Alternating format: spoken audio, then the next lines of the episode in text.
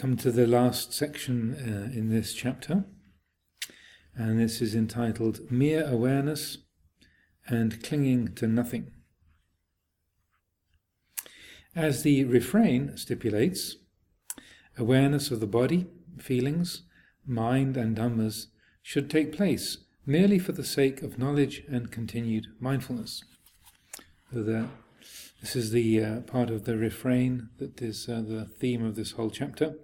And the sutta says, uh, mindfulness that there is a body, quote unquote, is established in him to the extent necessary for bare knowledge and continuous mindfulness.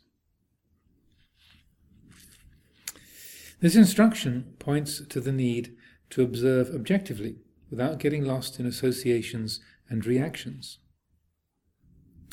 According to the commentaries, this refers in particular to avoiding any form of identification.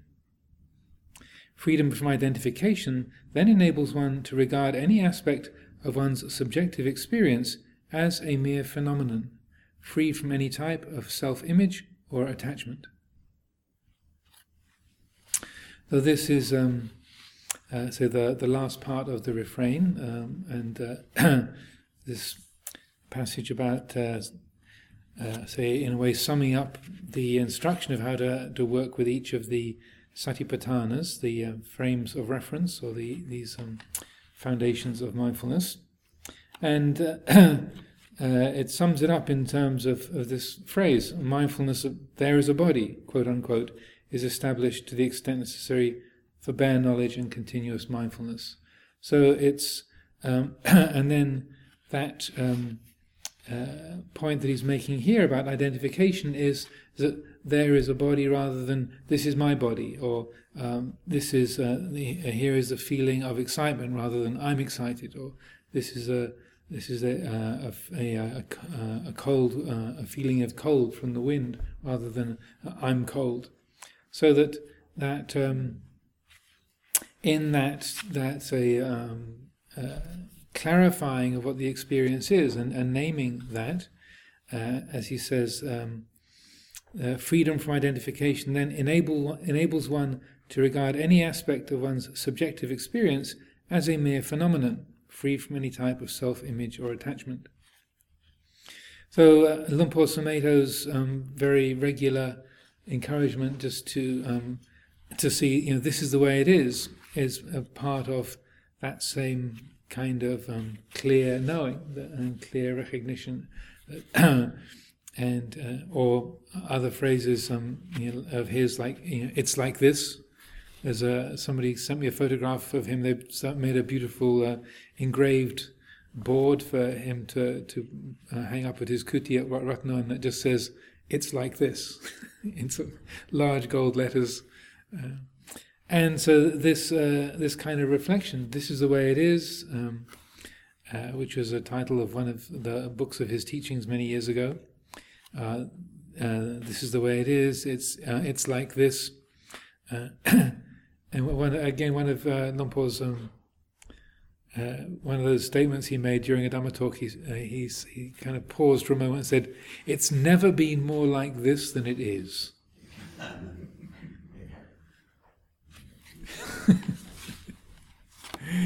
So uh, it's also it's interesting that uh, Ajahn Buddhadasa, who like uh, Ajahn Chah was very anti-superstition and didn't like um, the many of the, the sort of customs and the sort of folklore around um, astrology or predictions or um, protective charms, amulets, and such like and would never uh, would never sort of give those out or, or, make much of that that side, and uh, thought that was as something that was a um, a bit of a waste of time. Ajahn Buddhadasa said that actually there is one amulet that's really useful. There is one one amulet that will really protect you, that is absolutely guaranteed and it's extremely powerful. Uh, and on this amulet there are written there, there are written the words Penyang ni eng. It's like this. Well, this is the way it is, Penyang Ni Eng. And this is the way it is. So that amulet is really, really useful because at any moment, all you have to do is read the words or remember what they say, and then it'll help you to be awake to the to the present moment. So was, and so he had a very, very similar attitude to, uh, in that way to, to Ajahn Chah. And this this last little phrase of the um, of the refrain, I feel, uh, carries the same kind of meaning, that same kind of spirit. You know, it's like this. This is the way it is. Uh, that uh, in this moment, there there's just enough uh, uh, uh, say, noting or clarification of the, the present experience. This is a cold feeling, or this is hearing a sound, or this is a feeling of satisfaction, or a feeling of, of dread, or regret, or excitement, whatever it might be. Uh, and it's like this. And of course, it's, it's, still never been more like this than it is. it didn't wane just because Luang Por got to the end of his Dhamma talk you know, 10 years ago.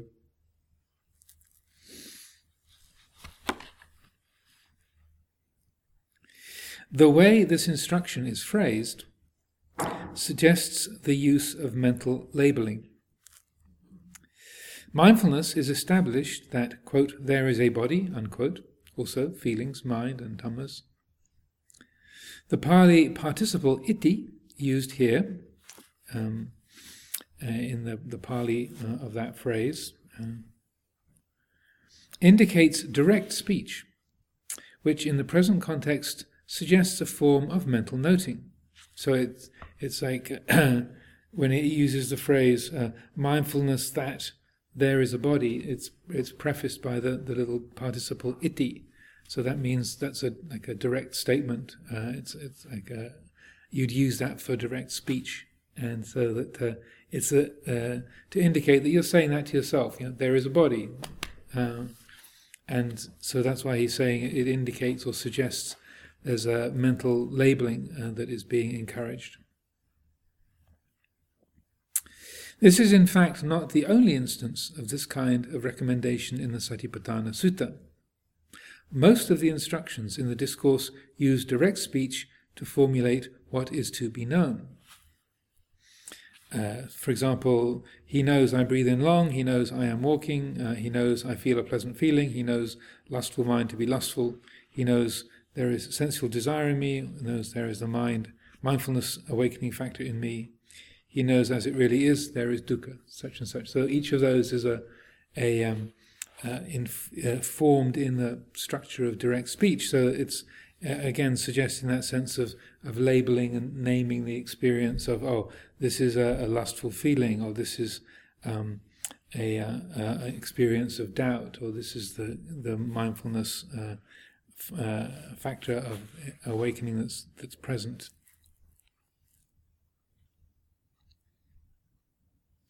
This way of presentation shows that concepts, especially when used as labeling tools for the purpose of mental noting, can be skillfully employed within the context of satipatthana.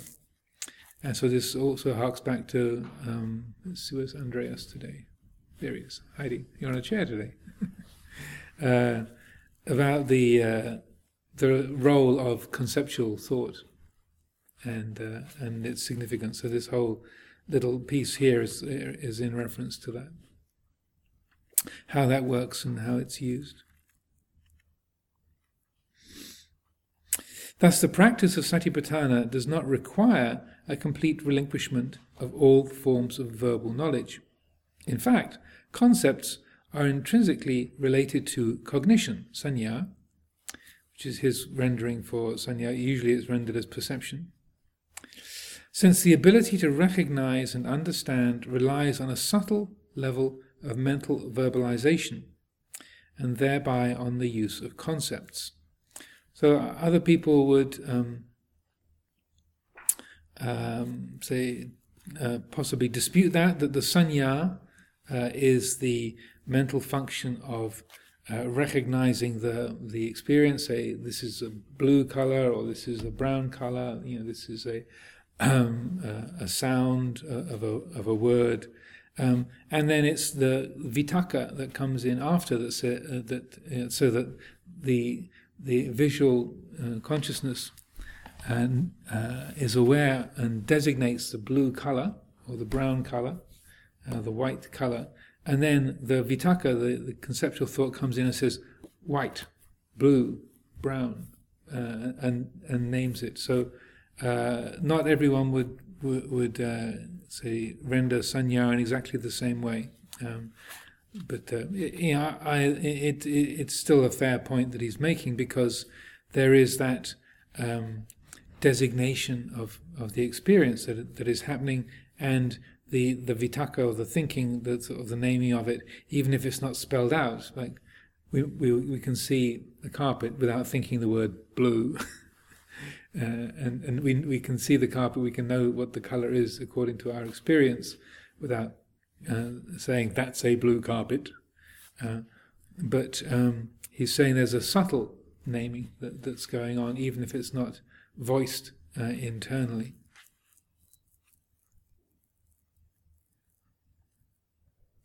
The skillful use of labeling during satipatthana contemplation can help to strengthen clear recognition and understanding. At the same time, labeling introduces a healthy degree of inner detachment, since the act of apostrophizing one's moods and emotions diminishes one's identification with them. So, even to English speaking, for, those for whom English is your first language, our first language, the word apostrophizing is not a common word, but it's very uh, appropriate. It means uh, the, the, same as when we go in, uh, we, we, would say, uh, this feeling. Uh, it's like putting a quote marks around a um, uh, an experience, so that when you name something as this is the experience of of um, a Friday evening, that um, that kind of labeling, he's saying that's apostrophizing, or this is a feeling of confusion, or this is a feeling of uh, understanding, this is an experience of doubt, or this is the experience of of, uh, of inspiration. That that uh, he's saying he's using the word apostrophizing to refer to that uh, sort of clear naming and and putting the the experience sort of in into apostrophes. This is the feeling of doubt this is what this is. So by putting it into into quote marks, into apostrophes, then it it sort of highlights it from um, the the field of experience.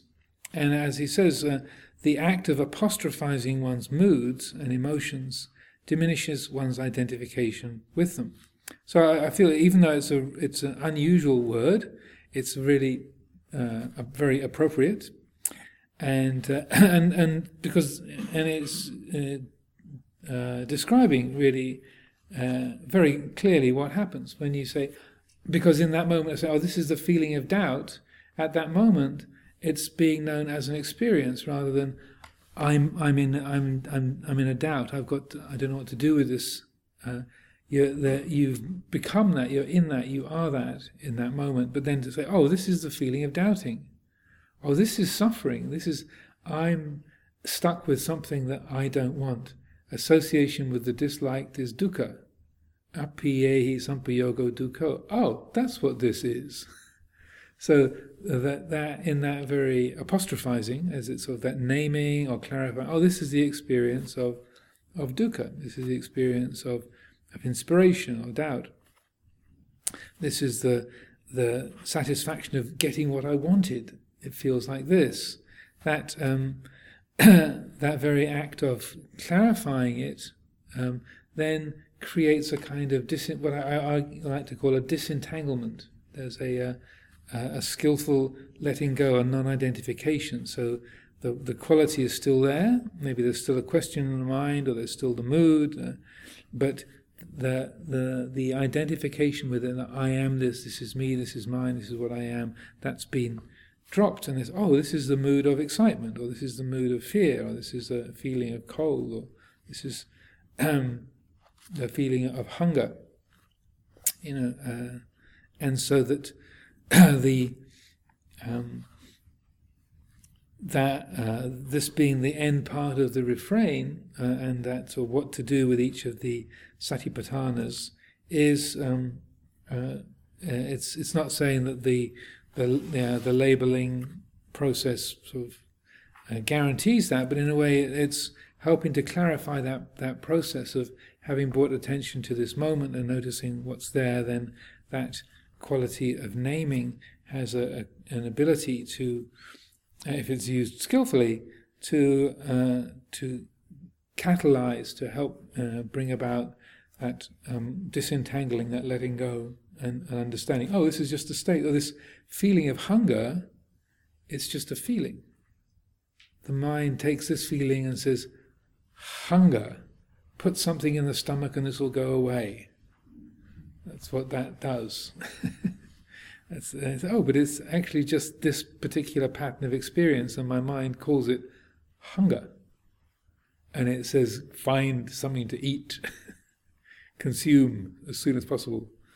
Um, but it's just, in itself, it's just this feeling. Oh.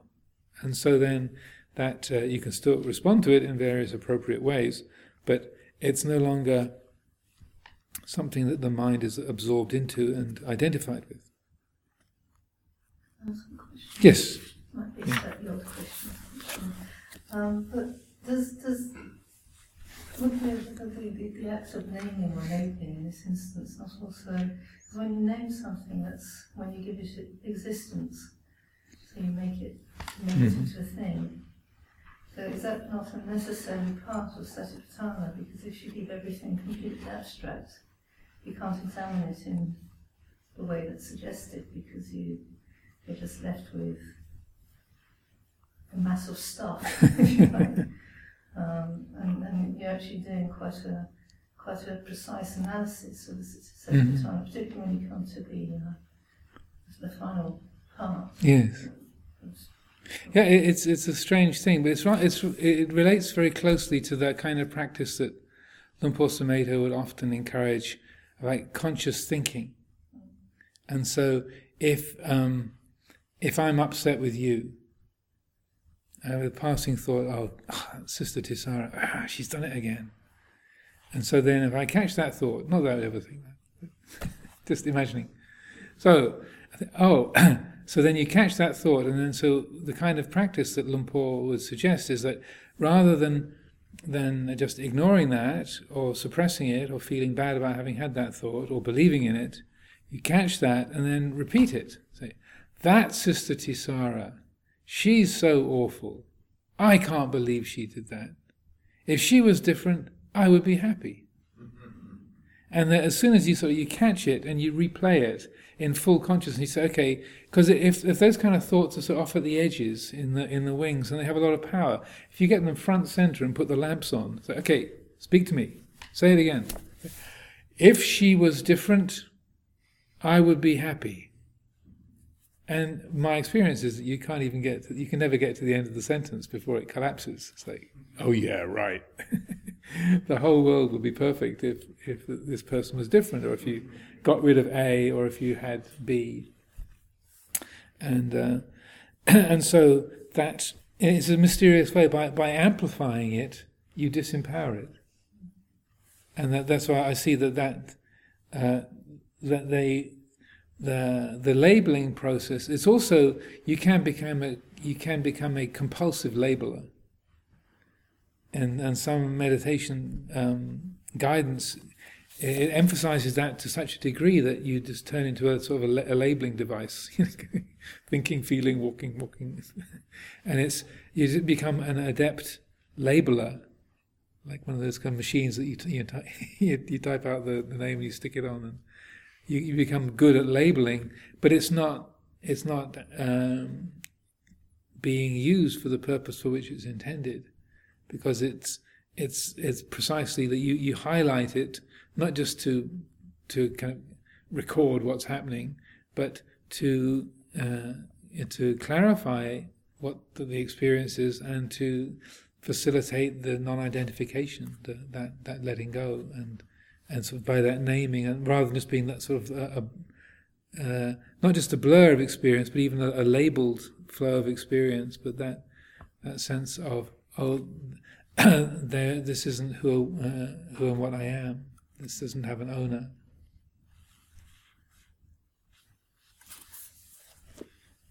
Any other questions? Yes, sister. That, you know, this thing I found that things like that, if you catch something like that, because that's what leads to sanya and then create a view confusion. mm-hmm. Because that's what I feel sometimes. Once we have a bank of such things, Such things being what? having thoughts like that, Uh, yeah. so they become the future.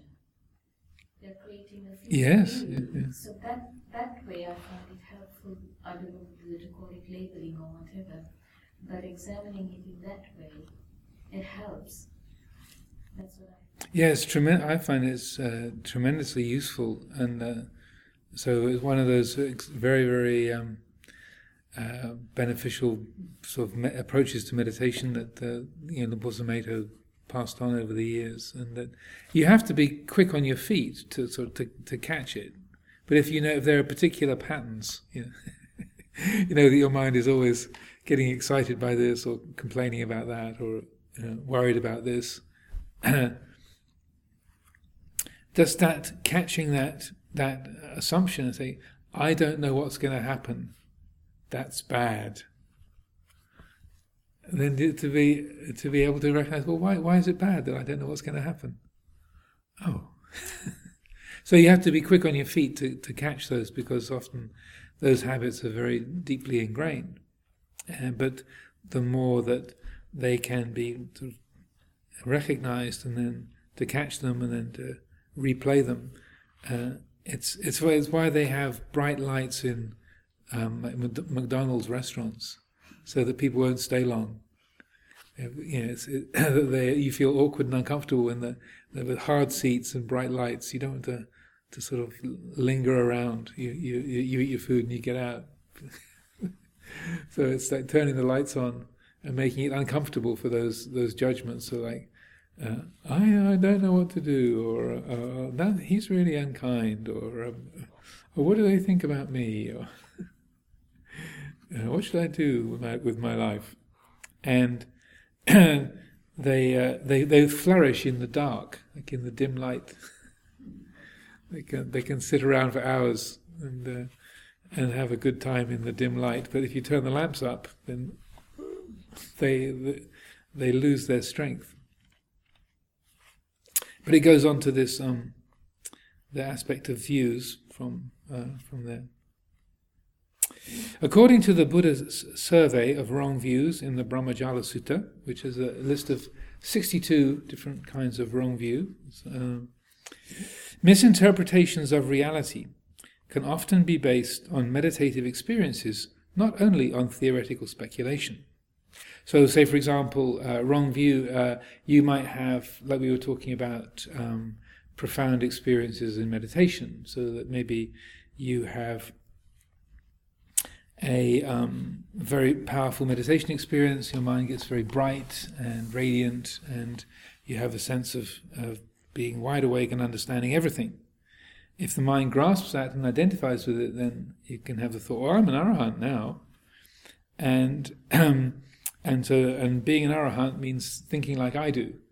So that would be uh, one of the kinds of, of wrong view is that uh, grasping a, a, a, wholesome experience, and so um, the there's a, a, a series of, of, of qualities called the vipassana upakilesa, the the defilements of insight, and they're things like unremitting mindfulness, all-encompassing knowledge, uh, unremitting energy. You think, well, that sounds good, but they're kilesa, they're defilements because they're they're sort of out of balance, and the the mind is identified with them and turning them into a a, a, a, a me and mine, and so that they uh, they cause uh, in due course all kinds of, of dukkha and disharmony.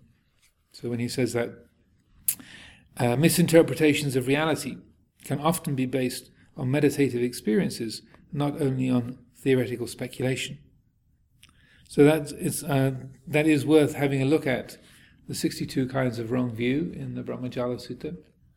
Um, and uh, also, I'm a, I'm a big fan of the, um, in the, the uh, last part of the Shurangama Sutra, which is a, a Chinese uh, tradition sutra. You don't find it in the Pali Canon, but the, the last section of it is called the 50 skandha demon states. And so for each of the five khandhas, you have 10, um, 10 sets of meditate, 10, uh, a set of 10 meditation problems or, or uh, issues that can arise. Um, and uh, uh, the the last two sections on sankhara and vijnana, on um, let's say the, the last twenty of those fifty kinds, there are most of them are based on very refined meditation experiences or or just the kind of problems that a, a stream enterer or a, a once returner or a non-returner can experience through you know, grasping and uh, taking hold of, of uh, wholesome states in, in unskillful ways. To prevent such misinterpretations, a firm acquaintance with the Dhamma is an important factor for proper progress along the meditative path. In one instance, the Buddha compared such sound knowledge of the Dhamma to the armory of swords and spears to be used to defend a fortress, bearing in mind that the Buddha was a soldier before he was a monk, so you get lots of um, military analogies. Clearly, for the Buddha, the mere absence of concepts does not constitute the final goal of meditation practice. Concepts are not the problem, the problem is how concepts are used. An arahant still employs concepts, yet without being bound by them. So, and that's uh, referred to in the Itivuttaka, Sutta number 53 in the Itivuttaka refers uh, to that. So again, that goes back to some of the discussion we were having about um, concepts um, and uh, conceptual thought uh, and it, its role. Uh, so, uh, and oftentimes, uh, uh, I, it's, it's, very common now that people feel like I, I just want my mind to shut up. If I could just stop thinking, I'd be happy. And um, that's an understandable thought. I had that thought myself many, many times. Just shut up. Will you just be quiet, please? Um, and we have that idea that, oh, well, if I could just stop thinking, then I'd be happy because we associate this constant stream of conceptual proliferation as a as a burden, as a kind of brain disease. But uh, uh, as Ajahn Chah would often point out, uh, you know, say, you know, these chickens, there, are a lot of wild chickens in the forest at Wat Pah Pong, and they'd sometimes be um, gathered around or, or sitting nesting nearby, and he'd say, you know, "These chickens don't have a lot of thoughts going through their brains, but they're not arahants. you know, a chicken uh, can sit on its nest for days and days, but it's uh, it's not enlightened, or a brick, you know, or a, a, rock. You know, it doesn't have any thoughts, but it's not it's not liberated. So, an absence of of uh, thought uh, is not liberating in and of itself. concepts are not the problem, the problem is how concepts are used. An arahant still employs concepts, yet without being bound by them. On the other hand, satipatthana has to be clearly distinguished from mere intellectual reflection. What this part of the refrain indicates is the extent to which concepts and labels are appropriate within the context of insight meditation. This should be kept to an absolute minimum, only, quote, to the extent necessary for bare knowledge and continuous mindfulness. Labeling is not an end in itself, only a means to an end. Once knowledge and awareness are well established, labeling can be dispensed with. And so I think, particularly out of some uh, med- certain meditation traditions, where that labeling of experience is, is very em- much emphasized, um, that it can become quite a, a, burden, and people feel like, oh, in order to be practicing, it means you should be labeling everything, and if you're not labeling everything, you're not practicing. And uh, so I, I, would say that, uh, as Venerable Analayo says here, that's a, a misunderstanding, and that uh, you keep that naming of experience uh, and uh, labeling of things to to a minimum, and then um, uh, at a, a certain point when mindfulness is uh, clear and uh, enough and continuous and strong enough, then there doesn't need to be that that specific uh, naming uh, or, or, labeling of experience. It's it uh, it's not um, it's not necessary because the, the, of the the clarity of awareness that things are being known with as they arise, as they are, are experienced. The inability of a purely theoretical approach to result in awakening is a recurrent theme in the discourses. To spend one's time intellectually considering the Dhamma and thereby neglecting actual practice clearly meets with the Buddha's disapproval. According to him, one who acts thus cannot be considered a practitioner of the Dhamma, but merely as someone caught up in thinking. And uh, uh, Ajahn Chah used that um, um, the the analogy of the um, the the ladle that's in the soup pot. That the the ladle is is, is sitting in the soup, uh, but yet it it doesn't know the flavour of the soup. He said so. In, in one who just uh, approaches the Dhamma or studies the Dhamma from an intellectual perspective, it's like the, the ladle in the soup pot. It's immersed in the soup, but it doesn't know the flavour of it.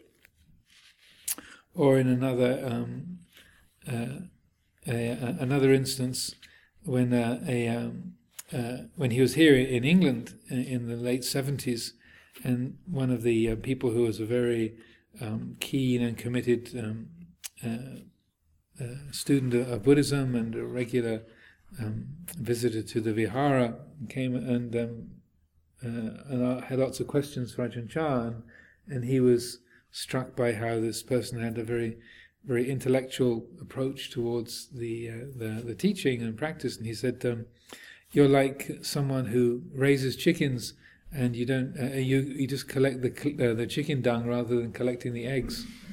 Uh, I'm not quite sure whether she it's not recorded uh, how she responded to that particular instruction, uh, but hopefully she was able to get the get the get the point and there's an appropriate degree of um, uh, challenge in that to get her attention. So, any other questions on, on that before we go on to the last section here?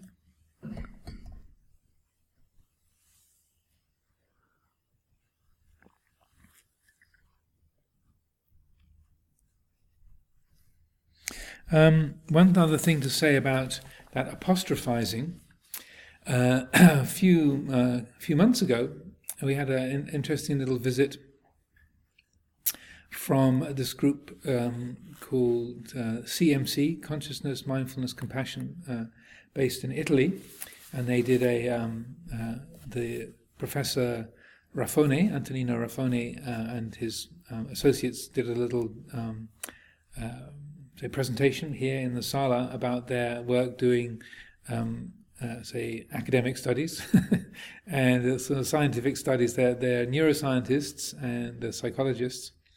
And one of the interesting, they had a few pictures and, and diagrams and such that they were uh, they were showing on the screen.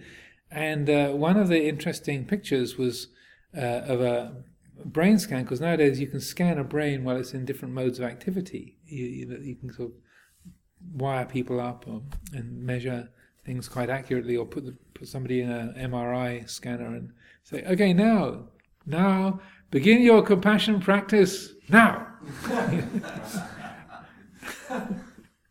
okay, now stop and begin your samatha practice now. and so, um, but anyway, uh, not to make too much fun of it. But there was there was one particular uh, very interesting result. Um, which was showing the um, the act, uh, uh, activity of the brain and areas of the brain that were lit up where uh, uh where the um, there was uh, um, say the uh, the indication of where the, the bright spots in the brain were was the the degree of, of, say stress or agitation or, or things were um, uh, say, uh, in a in a kind of a, an out of balance state. That's how I, I, I understood it to be. And so they they had uh, two pictures of the same brain. On the upper uh, picture had lots of areas lit up, and the lower picture had just uh, I think three spots that were lit up and not quite so brightly. Uh, and and they said the instruction that the, the the subject was given um, for the upper picture was uh, let your mind just wander and and just let, it drift and go wherever it likes and and don't try to watch your thoughts. Just kind of let, let your mind drift and and um, uh, go wherever it wants to. So that was like the, the map of the wandering mind, and it was, it was lit up all over the place, like the kind of uh, and then the lower picture, where they only had like three spots that were lit up, was like the instruction was now let your mind wander, but watch your mind as it wanders. So to uh, to sustain a quality of observing as uh, you know, your thoughts and ideas take shape and and, and uh, evolve, sustain the quality of of, uh, of, observation and uh, what they call meta attention, M E T A one one T meta with one T, meta attention, and it was so it was very uh, it was markedly different. That a wandering mind that is not being watched and a wandering mind that is being watched. It was a very very different map, and so it was. Uh, I think uh, probably most of us have had that sort of experience in meditation, where you know there's there's various thoughts arising and passing away, but the mind can be quite focused and clear and and uh, and undisturbed by the, the flow of thoughts. Um, just like the, there's a flow of sound or feeling and, uh, in the body and such like. But uh, it was quite quite marked how um, when there was when it was being watched, there was a far greater sense of uh, greater quality of integration and and uh, and balance and a, la- and a lack of stress and and agitation. And when there was no watching, when there wasn't that uh, that meta attention, then that quality of imbalance and agitation was much greater.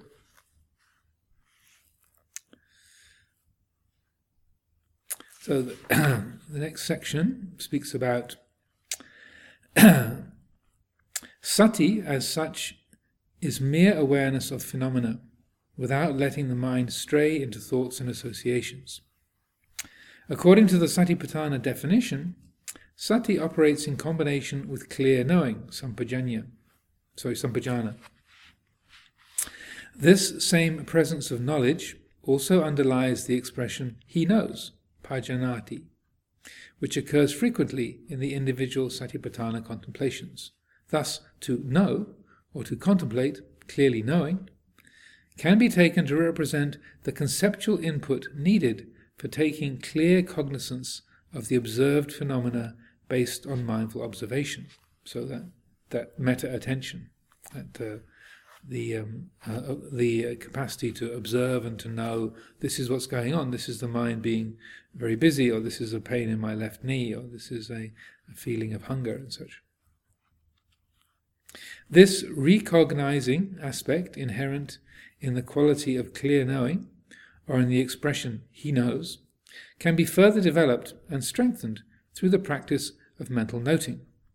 It is this knowing quality of the mind that brings about understanding. Thus, while Satipatthana meditation takes place in a silently watchful state of mind, free from intellectualization, it can nevertheless make appropriate use of concepts to the extent needed to further knowledge and awareness.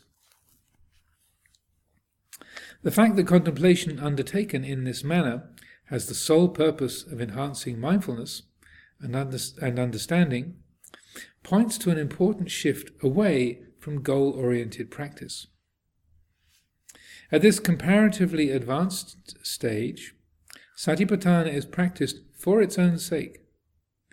With this shift in attitude, the goal and the act of meditation begin to merge into one since awareness and understanding are cultivated for the sake of developing ever more awareness and understanding. The practice of satipatthana becomes an effortless effort, so to speak, divested of goal orientation and expectation. so I feel he, he uh, phrases that quite uh, quite neatly there. Um, that the act of med- the, the goal and the act of meditation begin to merge into one, since awareness and understanding are cultivated for the sake of developing ever more awareness and understanding. Um, the uh, uh, I think he, he over, from my point of view, I think he overstates um, the um, uh, the say um, the obstructive quality of goal orientation, because uh, uh, in a way it's like with concepts. It's not the it's not the the having of a goal that's the issue. It's how the mind relates to that goal. That that's the the uh, the, the key point. And um, uh, that uh, even though something like effortless effort or, or um, a um, or um, a, uh, a, journey without a goal. These are the kind of uh, expressions that are, are often used um, that. Um, uh, or um, the the gaining mind or being goal oriented can seem to, uh, to, be a kind of pejorative uh, has a sort of pejorative quality. It sounds negative or obstructive. I feel it's it's useful to understand that having a goal is not in, in and of itself a, a bad thing. So, and I was referring to the four bases of success, I think, yesterday. Chanda, Virya, Citta, Yes, thank you, Nick. I forget what I said when, so not being totally mindful all the time. Um, but I thought I said it yesterday. So there's a, a little sutta uh, which is very significant in this respect, which speaks about uh, desire and the appropriate use of desire. So this is one that is uh, very helpful, and it's a dialogue between um, Venerable Ananda and a, a, layman called Unnabha, and it t- takes place in Kosambi.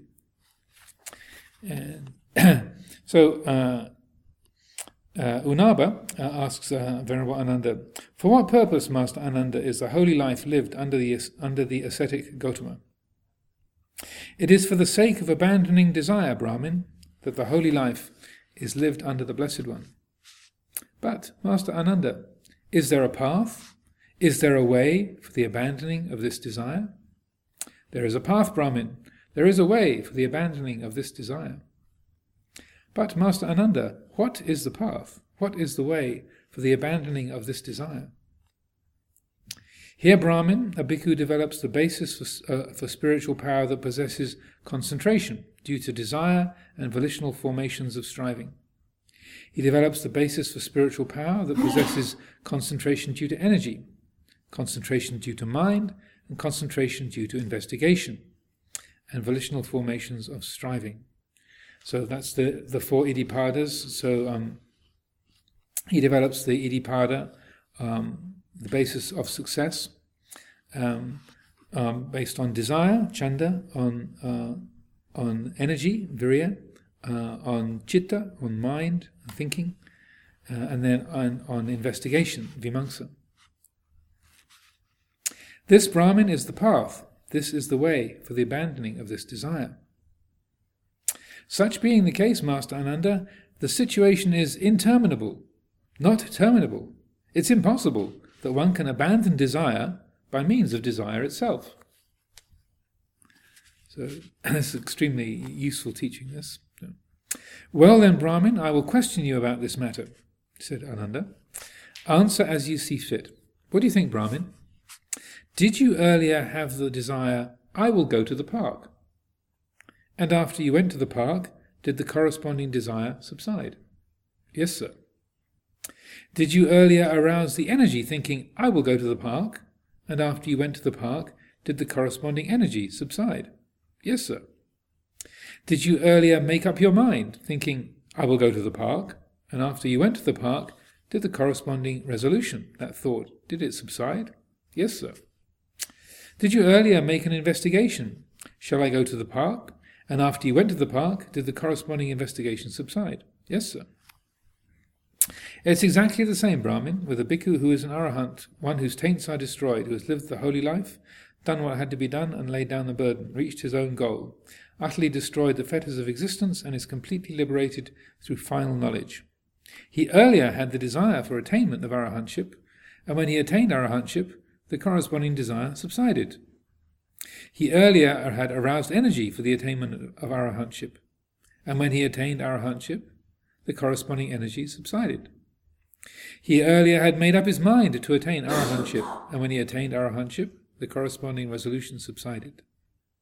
He earlier made an investigation for the attainment of arahantship, and when he attained arahantship, the corresponding investigation subsided. What do you think, Brahmin? Such being the case, is the situation terminable or interminable? Does it work or does it not? Surely, Master Ananda, such being the case, the situation is terminable, not interminable. Magnificent, Master Ananda. From today, let Master Ananda remember me as a lay follower who has gone for refuge for life. So, as usual, the English is a little bit tortuous, not uh, ordinary, uh, everyday conversational English, but uh, that I feel is a, is an extremely significant sutta and spells out how you know we use desire to come to the end of desire, and also it's important that the, the desire uh, of that iddhipada is called chanda, and so chanda can be exercised without the feeling of I and me and mine. That's the kind of uh, skillful wishing, uh, sort of directing and uh, uh, aiming the uh, effort in a certain uh, in a certain explicit, pointed way, with a with a goal in mind. But it's not personalized. It's not I am wanting to get that. I'm going to gain something. I'm going to get there. But rather, if this pathway is followed, then that that place will be reached. So that the, the the the desire that's the troublemaker is tanha, that's a, which is always associated with uh, self uh, self-based qualities. So the the uh, chanda can be associated with unwholesome qualities, but uh, can also be associated with, with wholesome, and so that that sometimes there's an idea that all kinds of desire are, are, are, are, a problem, or oh, you know, people say to you, "You're a Buddhist, you shouldn't have any, you shouldn't desire anything." But that's a, a real misrepresentation of the teaching, and that that sutta is a very uh, helpful representation of that. So it's it's the um, ooh, it's from the Samyutta Nikaya, and it's um, I think it's the Iddhipada Samyutta. Uh, so it's which is the fi- uh, section fifty one, sutta number fifteen. So uh, Samyutta 51, 15, uh, 15 is the reference if you're interested. It's here in the, the island as well. Okay, let's see if we can finish this off today. It is precisely this way of contemplating that in turn enables one to proceed independently, quote, without clinging to anything in the world, unquote. Uh, of experience, uh, independently, uh, without clinging to anything in the world of experience as stipulated in the final part of the refrain. In several discourses, the stipulation, quote, to abide independently, unquote, occurs immediately before realization takes place. This suggests that with this part of the refrain, Satipatthana contemplation gradually builds up to the constellation of mental qualities required for the event of awakening. According to the commentaries, quote, to abide independently, unquote, refers to the absence of dependency through craving and speculative views, while to avoid, quote, clinging to anything in the world, unquote, stands for not identifying with any of the five aggregates. By letting go of all dependencies and cravings during this advanced level of practice, a deepening realization of the empty nature of all phenomena dawns on the meditator. With this state of independence and equipoise, characterized by the absence of any sense of I or mine, the direct path of Satipatthana gradually approaches its culmination. It is in this balanced state of mind, free from I making or my making, that the realization of Nibbana can take place.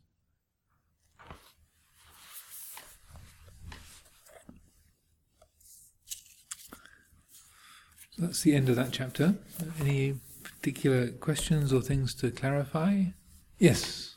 Um, I was just wondering when you practice Satipatthana, if you're aware of the say unpleasant sensations and then maybe unpleasant states of mind, is it best to always just put your attention on it and allow them and see them, or is it also good to try and like use your wisdom to change your perspective so you're not just spinning in this type of thinking that you know mm-hmm. is not really, you know it's a hindrance. Mm-hmm.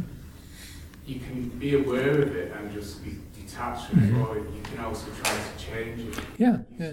do that as well. Yeah, you to to watch something doesn't mean that you have to be passive. You can watch your own uh, wisdom, discovering skillful ways to handle that uh, that situation or that that state. So uh, it's another of the the um, common misreadings of of Buddha Dhamma that to be mindful means to to do nothing.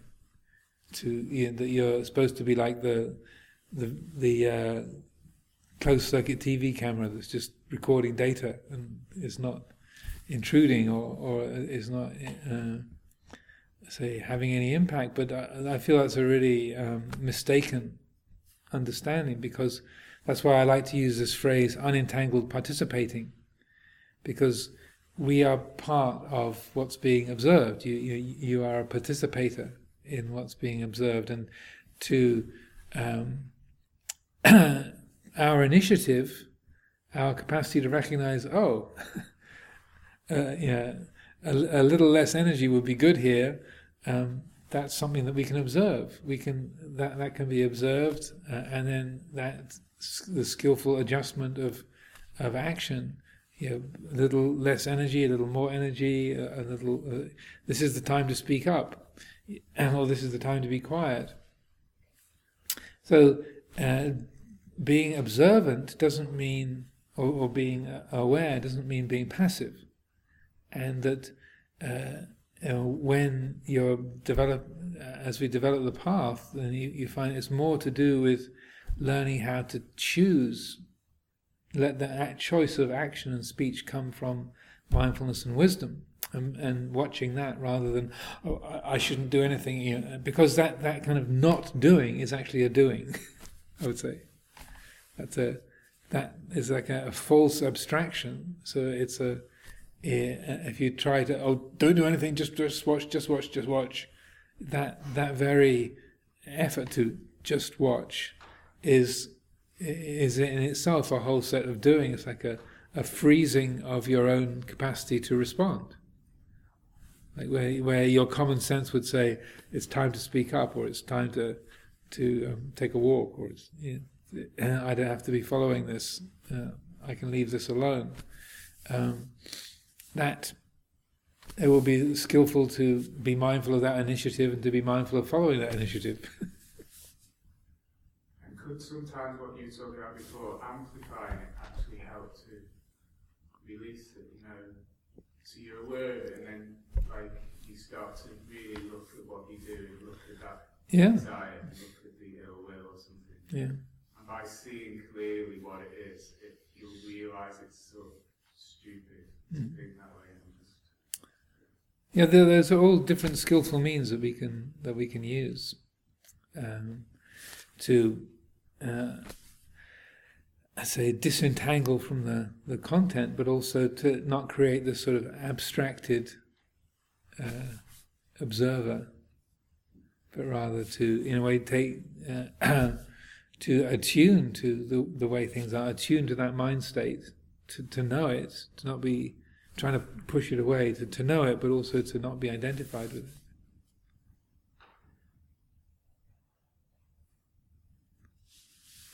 it. Okay.